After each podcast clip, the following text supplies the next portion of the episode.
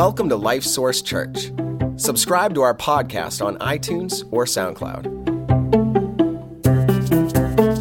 Today, you're going to hear a message from Pastor Walt that we hope encourages you. Do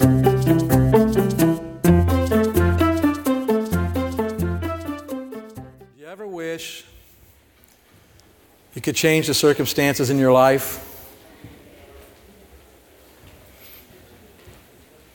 You know, there are things that I have to deal with today that I wish I didn't have to deal with. And, and there are things that come into our lives that we have to deal with that, that have, we didn't choose them, they come to us. The harder things, I think, to deal with are the circumstances that are in our lives today because of bad choices we made in the past and that we regret. So, we've been talking about no regrets. No regrets. I mean, the reality is we all have regrets. If you've lived any length of time, you have some regrets. But so, when we're talking about no regrets, here's what we mean we want to have no regrets from our past that are still somehow rather running our lives today, where we are overwhelmed by those choices and, and aren't able to do what we need to be doing. We need to address those properly so we can be free to go on and live the way the Lord wants us to. And we're also talking about how do we live today so that we don't have regrets tomorrow, the next day, and the next year. Uh, you know, learning what we can about that. And so we've been in this series. A couple weeks ago, we looked at Esau's life. You remember Esau valued the wrong things? And as a result, he made choices that he regretted. But rather than, you know, owning that and turning to the Lord in it, he became bitter. And in becoming bitter, he messed himself up and a lot of other people. And we said, we, we, we can't afford to become bitter. We need to forgive, don't we? We need to forgive whoever needs to be forgiven so we can be free to move on with our lives with the Lord. Then last week we looked at Judas and saw how he was overcome with this sorrow about what he had done, so much to the point he gave up on life. But we saw that Judas had wrong motives. He had wrong motives from the beginning, wrong motives that motivated his choices. And even in his sorrow, his motives were wrong. His motives were self centered. And we talked about, uh, contrast it with a godly sorrow that leads us to make changes in our lives. And so we got to make sure that our motives are right, even in our sorrow so that we aren't overcome with sorrow and give up. And that brings us to today, what we want to talk about. And, and this,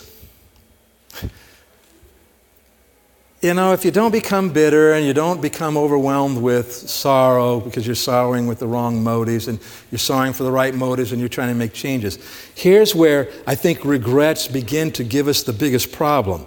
And that's that Okay, I made bad choices back there. Maybe one bad, really big bad choice, or a whole series of bad choices, whatever.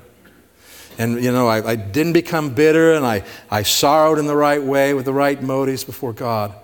But the problem is, is that because of choices I made back then, there are circumstances in my life today that I have to deal with. Broken relationships and what that means in my life today maybe physical problems in my life today because of choices back then, whatever. But there are circumstances in our lives which we can't change that came about because of choices that we made in the past. And so, do you ever wish you could change the circumstances? Anybody besides me? I'd like to change the circumstances of my life sometimes. I really, really would. But I might as well say there's no law of gravity and float up in the air. Because we are not able to change those circumstances that are in our lives. We can respond differently to them, but we can't change them. And so, how do we honor God in the middle of those things? And if we don't, we're allowing those regrets and what they cause to prevent us from honoring God. So we really need to get a hold of this. And so today we want to look at King David. Now, King David is a really big deal. in the Bible. I don't if you aren't familiar with King David, you've probably heard of finish this. The Lord is my this is King David who wrote that. Okay? He gave us 75 to 80 of our Psalms. Okay? He's a really big deal. He's a really big deal in the whole scheme of God's plan. He is probably the most important king in the Bible besides King Jesus. Okay, because of the promises made to David and the fact that when Christ comes, it says he's going to and sets up his kingdom on earth. He will be seated on the throne of David. It's from that lineage.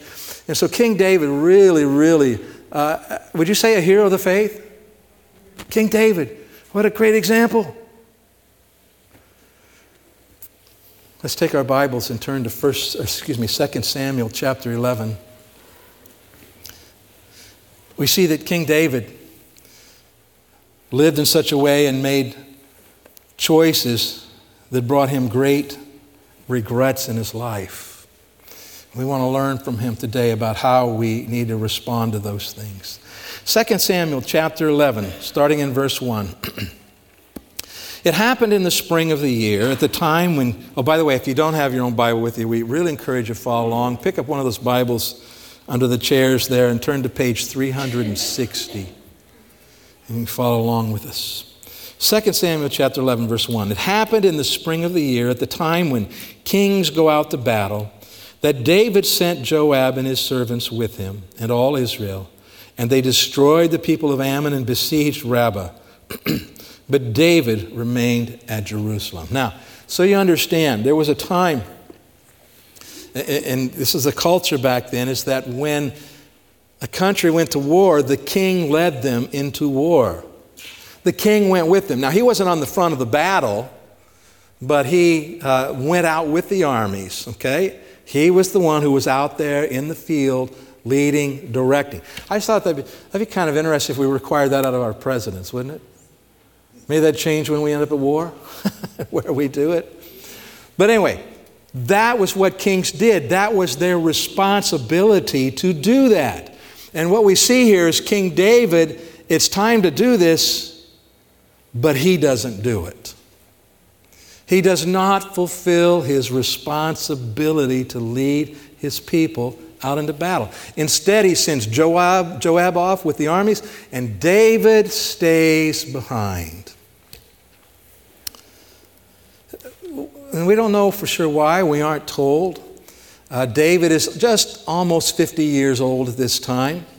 He's been king for just about 20 years because he started off as a teenager where God chose him and anointed him to be king, but he didn't really become king of all of Israel. And was all of Israel finally accepts him as their king until he was about 30 years old. And so he's been king for about 20 years now.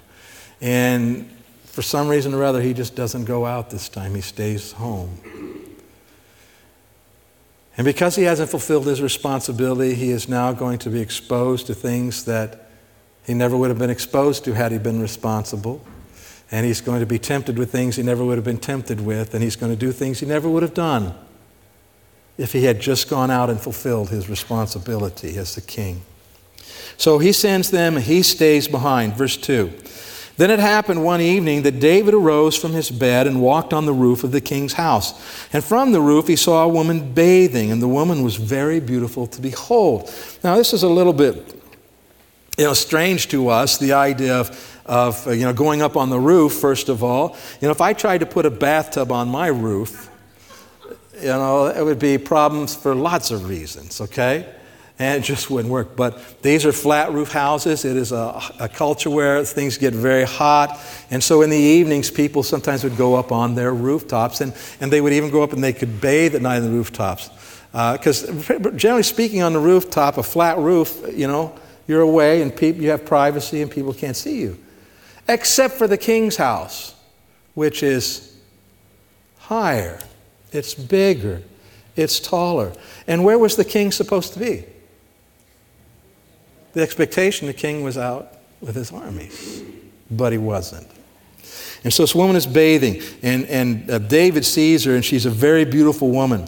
Verse 3 So David sent and inquired about the woman, and someone said, Is, not, is this not Bathsheba, the daughter of Eliam, the wife of Uriah the Hittite? Now, those names on the face of it don't mean much to us. but here's who it was. They're really saying, Well, David, don't you know who this is? Because Bathsheba is the daughter of Eliam, and Eliam is the son of Ahithophel. Ahithophel was one of David's counselors you know, wisdom, going to him for mentoring and wisdom about how do I lead, what do I do. Ahithophel, so he was very close to him. So this is Ahithophel, one of David's advisors' granddaughters. Probably had grown up around David. Okay? Then she's married to a man named Uriah, and Uriah is a Hittite. And, and uh, Hittites uh, they were not Jewish by birth, they were of a different nationality, but Uriah had somehow or other become a Jewish convert, and probably because of David's relationship with him. Because there was a time in David's life when he was out there trying to survive, running from Saul, where people came to him who were not necessarily Jewish people. And I think Uriah was one of these. And Uriah becomes a follower of the true God. Not only that, Uriah excels in battle. He is one of those soldiers who is just a soldier of soldiers. And, one of David's right hand men, the Bible calls them David's mighty men, this small group of soldiers. And Uriah is one of those.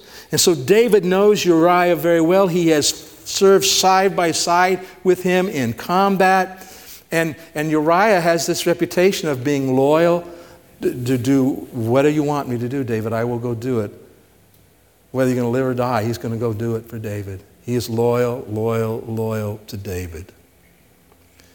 And so this is who Bathsheba is Uriah's wife and uh, one of David's longtime advisors' granddaughter.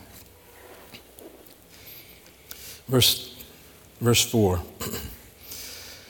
David makes the terrible decision. Then David sent messengers and took her. And she came to him, and he lay with her. For she was cleansed from her impurity. And she returned to her house. This idea of cleansed from her impurity is a reference to uh, her monthly cycle and what had happened there. And really, it's in here to make it clear that she was not pregnant. She's not expecting a child, okay? Verse 5 And the woman conceived. So she sent and told David and said, I am with child. Now, before I go any farther, let me say this. Uh, it's interesting that the Bible never lays this whole sin at Bathsheba's feet in any way. It never faults her in it. And we would think that she had a certain measure of fault, and maybe she did, I don't know. But he's the king, and the king has absolute authority in the kingdom. Uh, she's grown up seeing David as the king, as this awesome man who loves God. And I don't know. But she is never faulted for this, okay? David is. But so David has her, he has her brought to him, he has intimate sexual relations with her, sends her home. She's pregnant and she sends to David. All of a sudden, you start thinking about decisions you might regret, don't you? What's David going to do? What would be the right thing to do? Well, we know that David didn't make the right choice. And we aren't going to read these verses, but you go on. David does what we all have a natural tendency to do, and that is to cover this up. He's going to cover it up. And how's he going to cover it up? Well, David has an idea. So he sends out to the armies and says, Send Uriah back from the battle. Send Uriah home and have him give me a report of the battle. And so Uriah comes back and tells him how the battle's going. And then David says, Hey, now that you're here, why don't you just hang around? Why don't you go home, spend the evening with your wife? You've been away for quite a while now. Come, you know, It's his plan. And then it can be Uriah's child. Well, Uriah is so loyal to David and loyal to all of his fellow soldiers that he doesn't go home that night. Instead, he stays right there in the palace and sleeps with the servants because he says, There is absolutely no way, while my fellow soldiers, my brothers are out there in combat, their lives are at risk, there's no way I'm going to go home and just enjoy myself. I'm not going to do that. And he doesn't go home. well, that messes up David's plan, doesn't it? So David has him stick around longer. And David, one evening, gets him drunk, thinking if I can get him drunk, he won't, he'll go home. Even though he got drunk, Uriah's integrity shows through because he does not go home. And David's beside himself. What am I going to do? How am I going to cover this up? How can I make this be Uriah's child and not mine? So he finally says, okay, and he writes a letter to the commander of the army, seals it up, and gives it to Uriah and says, Here, take this back to Commander Joab. And Uriah takes the letter back to Joab, gives it to Joab, and then goes back out with the soldiers. And Joab opens the letter, and it says basically, I want you to put Uriah in the hottest part of the battle, the most dangerous part of the battle, and I want you to do whatever it takes to make sure that Uriah doesn't survive the battle. Uriah must die. Joab does that. And then sends word back to David that Uriah is dead. Is David complicating his mess? Hugely so. So let's pick up on this story. Word has come back to David that Uriah is dead, and then word comes to Bathsheba. Verse 26 of chapter 11 says, When the wife of Uriah heard that Uriah, her husband, was dead, she mourned for her husband. And when her mourning was over, David sent and brought her to his house, and she became his wife and bore him a son. But the thing that David had done displeased the Lord. I have to think that that sentence is one of the. Uh, biggest understatements in the Bible. The thing that David had done displeased the Lord. And so the Lord sends a prophet to him. He sends Nathan, a spokesperson for God, and he comes and he confronts David about this. And a really interesting story. You take time, read it on your own, how he does that. He really engages David's heart and then exposes David. Here's what you have done and exposes his sin to him. Then the Lord speaks to him, verse 9 of chapter 12. He says to David, Why have you despised the commandment of the Lord to do evil in his sight? You have killed Uriah the Hittite with the sword. You have taken his wife to be your wife, and have killed him with the sword of the people of Ammon. Now, therefore, the sword shall never depart from your house because you have despised me and have taken the wife of Uriah the Hittite to be your wife. Thus says the Lord Behold, I will raise up adversity against you from your own house, and I will take your wives before your eyes and give them to your neighbor, and he shall lie with your wives in the sight of the sun. And, and talking about in the sight of the sun, he means openly where everybody can see. There's not hidden away somewhere at night. In the middle of the day when people will see and know. Verse 12, for you did it secretly but I will do this thing before all Israel, before the sun. It will be seen and known to all. You've tried to cover up, David, but it's all coming out in a bad way. And so he's told David here trouble in your household from now on. And this is going to happen in a big, bad way. I mean, there's an incestuous rape that takes place within David's household. There's a revenge killing by a brother because of that that takes place in his household.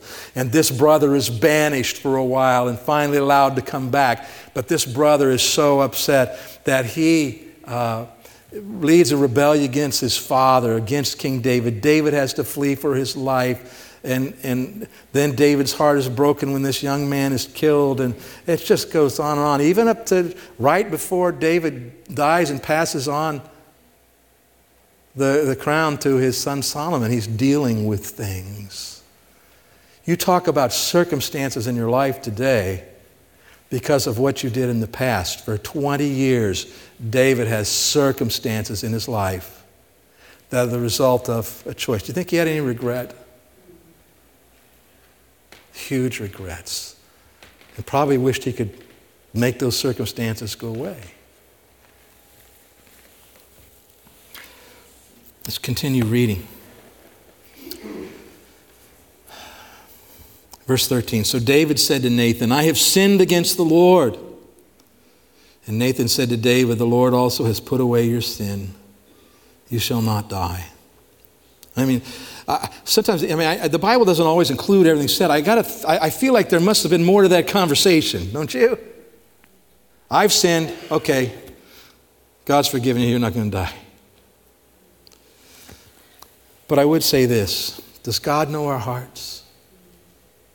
God absolutely knows our hearts, and He knew David's heart. And He knew that the, the, what David had just expressed came from deep down in his heart. He knew that David was real in this. And he said, Okay, I forgive you, and you will not die for this.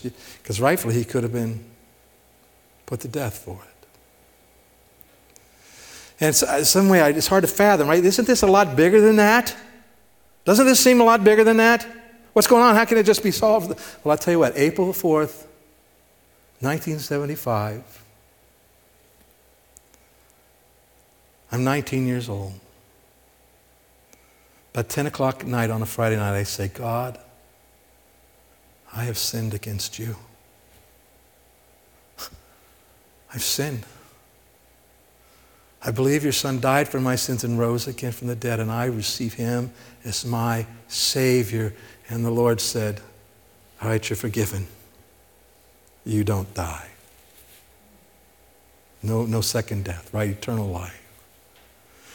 So maybe it's not as strange as it seems for just to be stated that way. When our hearts are truly broken before God and we come to Him humbly and cry out to Him and confess to Him, and He knows what's the reality in our hearts. He always forgives. Oh, that's good news, isn't it? Such good news. And so God knows to change it. Now, that doesn't take away all those things that God said. All those things that God said are still going to happen.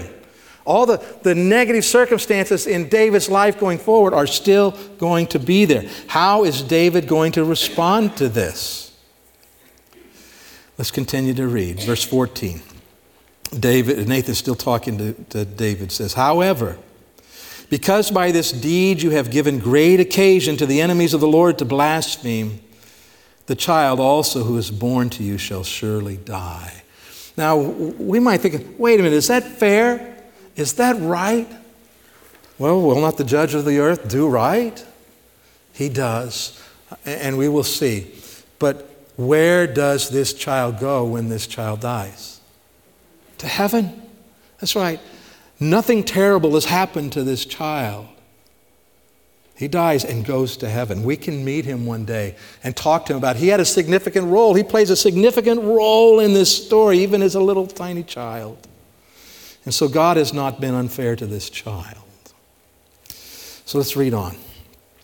Verse 15. Then, then Nathan departed to his house. And the Lord struck the child that Uriah's wife bore to David, and it became ill. What's David going to do? David therefore pleaded with God for the child, and, and David fasted and went in and lay all night on the ground. So the elders of his house arose and went to him to raise him up from the ground, but he would not, nor did he eat food with them. Then on the seventh day it came to pass that the child died. David, seven days, fasting, praying, asking God to spare the child.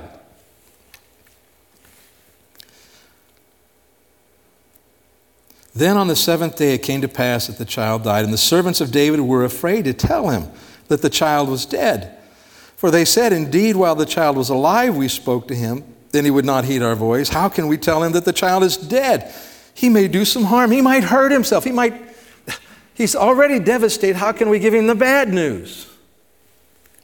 When David saw that his servants were whispering, David perceived that the child was dead. Therefore, David said to his servants, Is the child dead? And they said, He is dead. So David arose from the ground, washed and anointed himself, and changed his clothes, and he went into the house of the Lord and worshiped. By the way, I think that phrase is very significant. At this place, he goes and worships the Lord. It tells us about where David's at, doesn't it? Even in the middle of this terrible circumstance, he's yielding himself to God again, the way he should have done to begin with. Then he went to his own house, and when he requested, they set food before him, and he ate. Then his servants said to him, They're confused. What is this that you have done? You fasted and wept for the child while he was alive. But when the child died, you arose and ate food. And he said, While the child was alive, I fasted and wept. For I said, Who can tell whether the Lord will be gracious to me that the child may live? But now he is dead.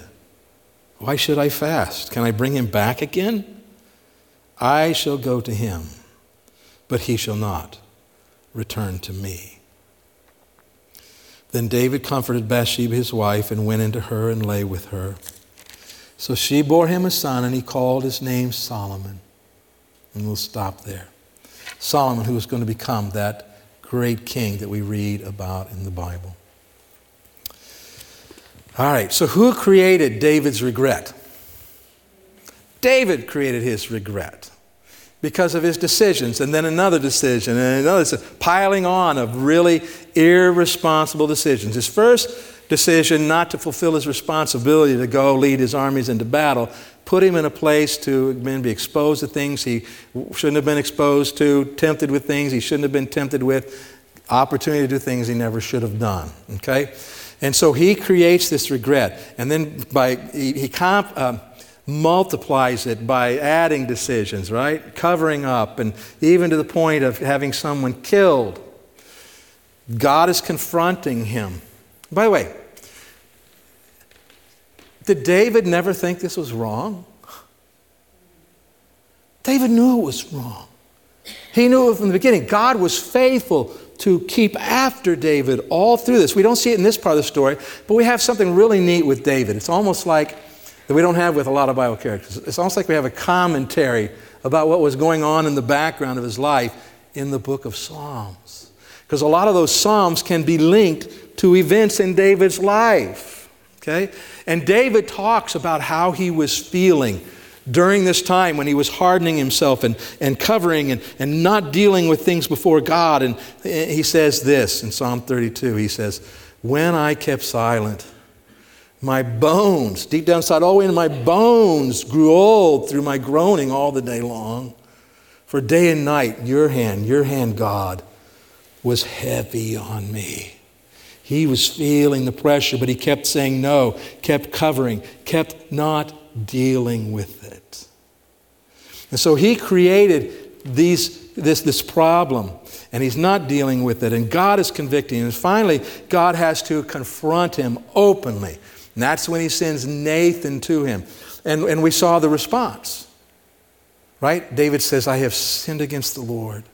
And he, he elaborates on that in a couple of Psalms. In, in Psalm 51, he says this He says, For I acknowledge my transgressions.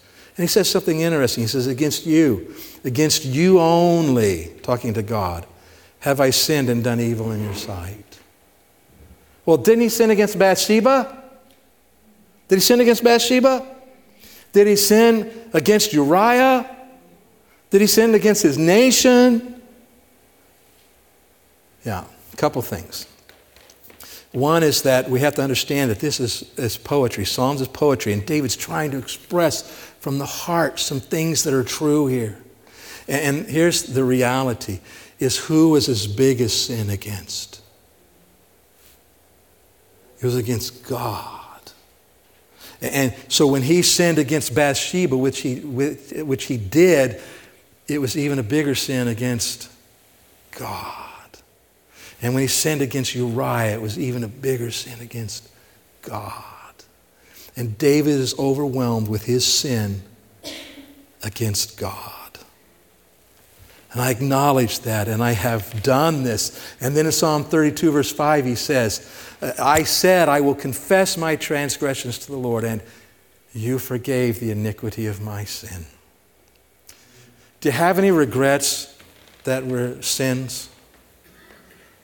Many of our regrets, maybe most of our regrets, are sins that we committed.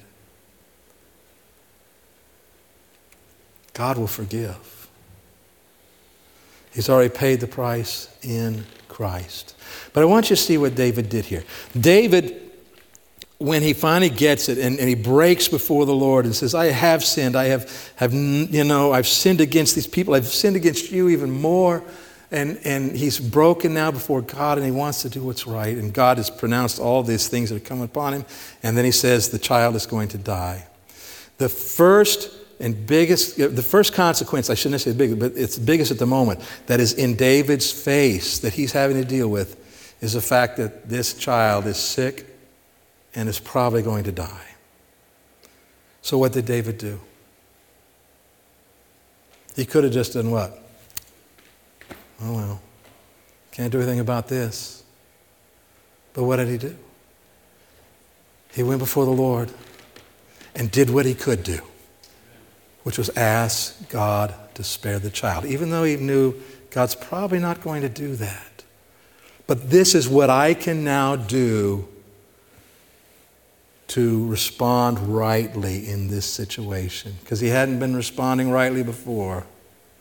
And so David is trying to make the best of the circumstances. And that's what you and I need to learn from here. One of the things we need to learn. We need to make the best of the circumstances by honoring God in them. Now, when we say make the best of circumstances, you think, oh, well, that's just settle, right? Just going to settle. This is just the way it is. No, that's the wrong way to think about it.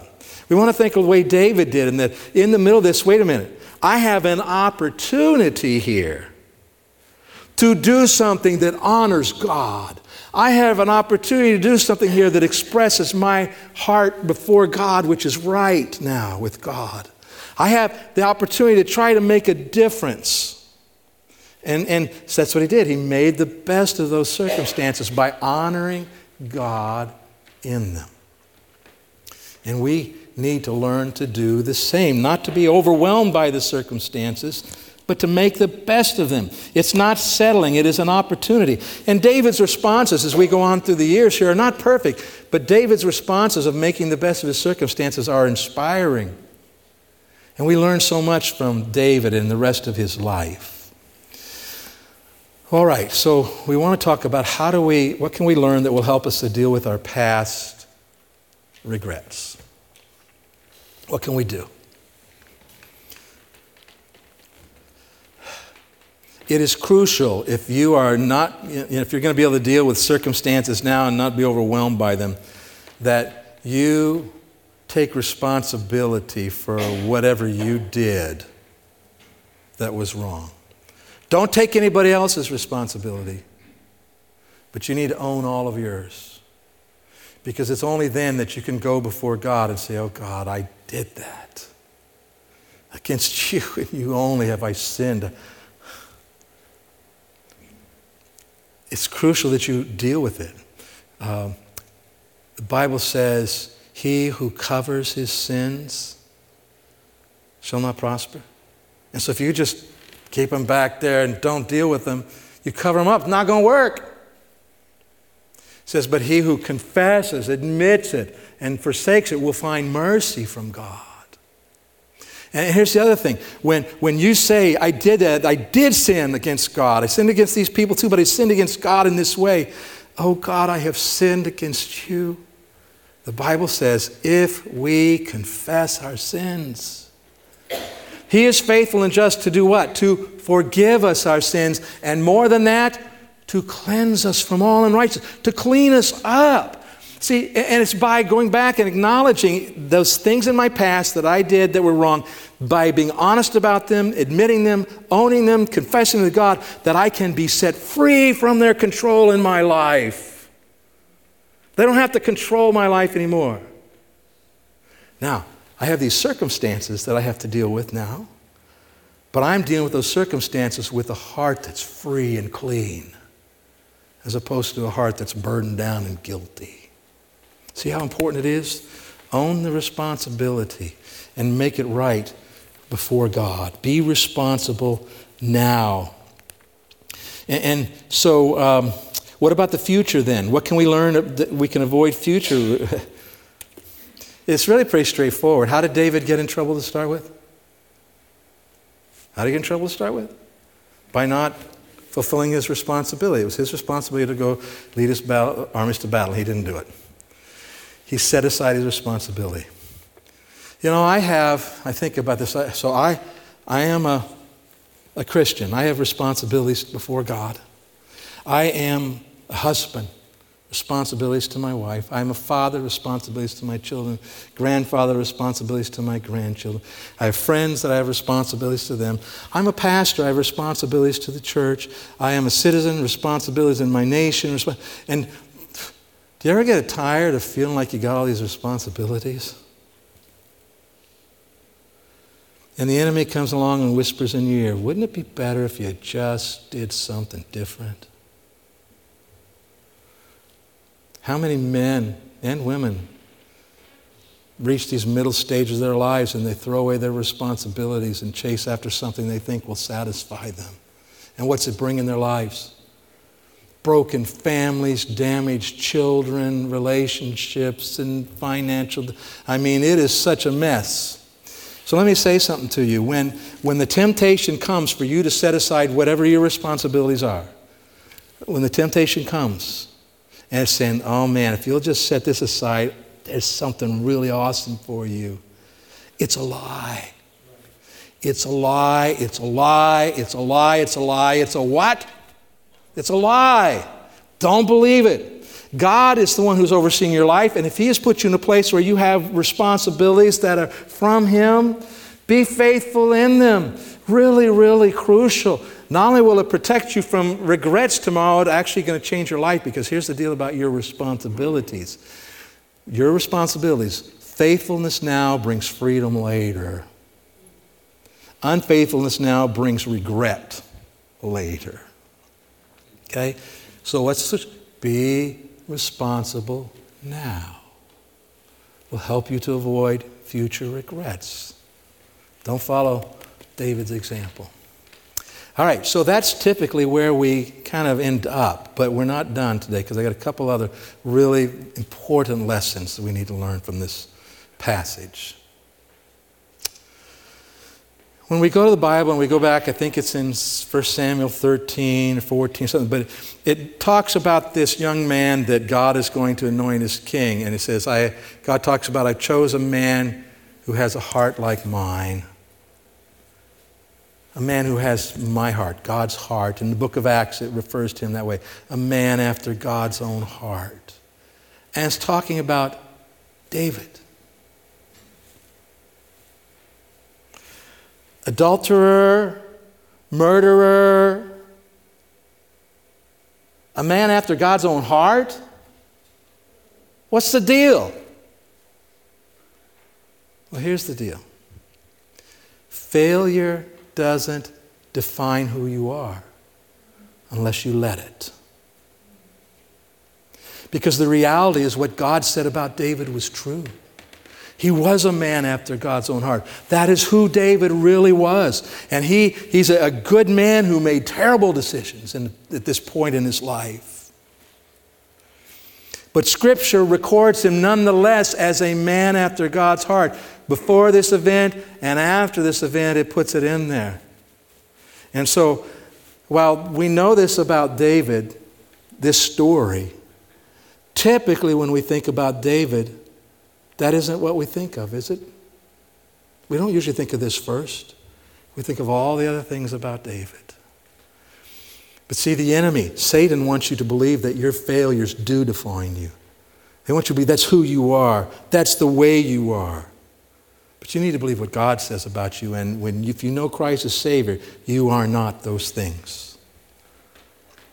So when you fail, you need to turn to the Lord like David did and then believe what God says about you and who you are and what He wants to do in your life. The second thing, second lesson is this.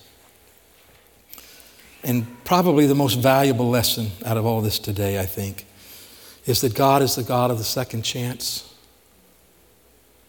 Sounds cliche, doesn't it?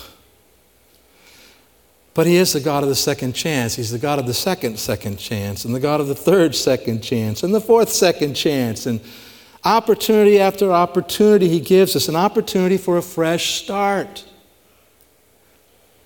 And that's what, because eh, what do we say regret should do? We, we have regrets and we are sorry for them and we turn to the Lord and we, we, we value the right things and we have the right motives. And now we are, are being responsible again now to do what's right and taking responsibility for the past.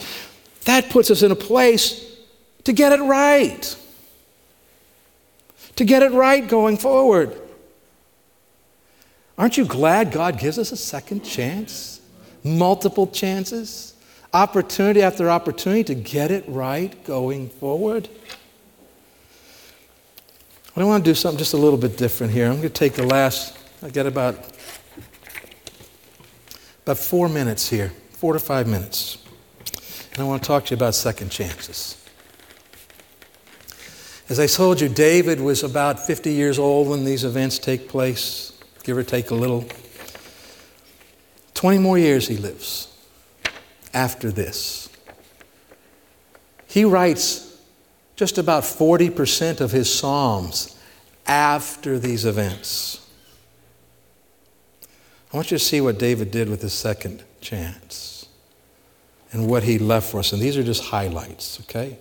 So I don't normally do this, but I'm just going to read through some of these Psalms for about four minutes it's going to take here.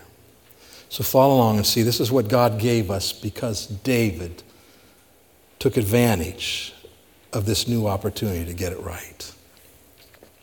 As for God, his way is perfect. The word of the Lord is proven. He is a shield to all who trust in him. My God, my God, why have you forsaken me? Which is what? Jesus quoted David on the cross. The Lord is my light and my salvation. Whom shall I fear? When my father and my mother forsake me, then the Lord will take care of me. I would have lost heart unless I had believed that I would see the goodness of the Lord in the land of the living. Wait on the Lord. Be of good courage, and he shall strengthen your heart. Wait, I say, on the Lord. His anger is but for a moment, his favor is for life. Weeping may endure for a night, but joy comes in the morning. Blessed is he whose transgression is forgiven, whose sin is covered. Delight yourself also in the Lord, and he shall give you the desires of your heart. The steps of a good man are ordered by the Lord, and he delights in his way. Though he fall, he shall not be utterly cast down, for the Lord upholds him with his hand. I've been young and now am old, yet I have not seen the righteous forsaken, nor his descendants begging bread. I waited patiently for the Lord. And he inclined to me and, and heard my cry. He also brought me up out of a horrible pit, out of the miry clay, and set my feet upon a rock. He has put a new song in my mouth. Praise to our God. Create in me a clean heart, O God. Restore to me the joy of your salvation. As for me, I will call upon God, and the Lord shall save me. Evening and morning and at noon I will pray and cry aloud, and he shall hear my voice. Cast your burden on the Lord, and he shall sustain you. My soul waits silently for God alone. For my expectation is from Him. He only is my rock and my salvation. He is my defense. I shall not be moved. God is a refuge for us, a father of the fatherless, a defender of widows is God. God sets the solitary in families. Blessed be the Lord, who daily loads us with benefits. Oh God, you know my foolishness, and my sins are not hidden from you. For you, Lord, are good and ready to forgive and abundant in mercy to all those who call upon you. The Lord is merciful and gracious, slow to anger, and abounding in mercy. For as the heavens are high above the earth, so great is his mercy toward those who fear him. As far as the east is from the west, so far has he removed our transgressions from us. I was glad when they said to me, Let us go into the house of the Lord. The Lord will perfect that which concerns me. Do not forsake the works of your hands. Happy are the people whose God is the Lord. The Lord upholds all who fall and raises up all who are bowed down. The Lord is near to all who call upon him, to all who call upon him in truth. Aren't you glad that David took advantage of that new opportunity God gave him? And he didn't let all these difficult circumstances of his life overwhelm him. He had already owned the responsibility, he'd set free from it, and he's responding responsibly and properly now to honor God in these circumstances. And as I uh, went through the Psalms looking at these and, and choosing these verses, I realized later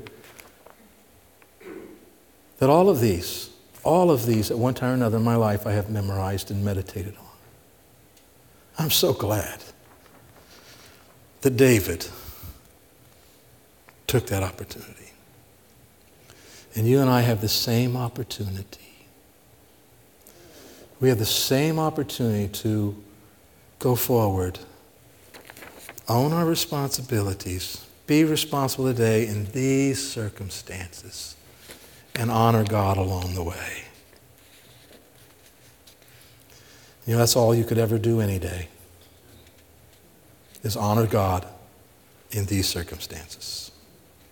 And you'll be glad you did. Let's pray. Father, thank you for your word and that you deal with these ugly things so that we might deal with the ugly things in our own lives. Thank you for David's example of being a real person, humbling himself before you, taking advantage of these opportunities. I pray, Father, in our individual lives that we would do this, we'd own our responsibilities from the past and receive your forgiveness and clean, cleaning up and freedom so we might honor you today in these circumstances that we have. And I pray, Father, that we will be a church full of people like this. A church full of people who have hope. A church full of people that when someone comes in or when we go out, that people can sense that there's hope. There's hope in you. And many will be drawn to you because of it, Father. Be honored and glorified in this as we go from here today. And I pray it in Jesus' name.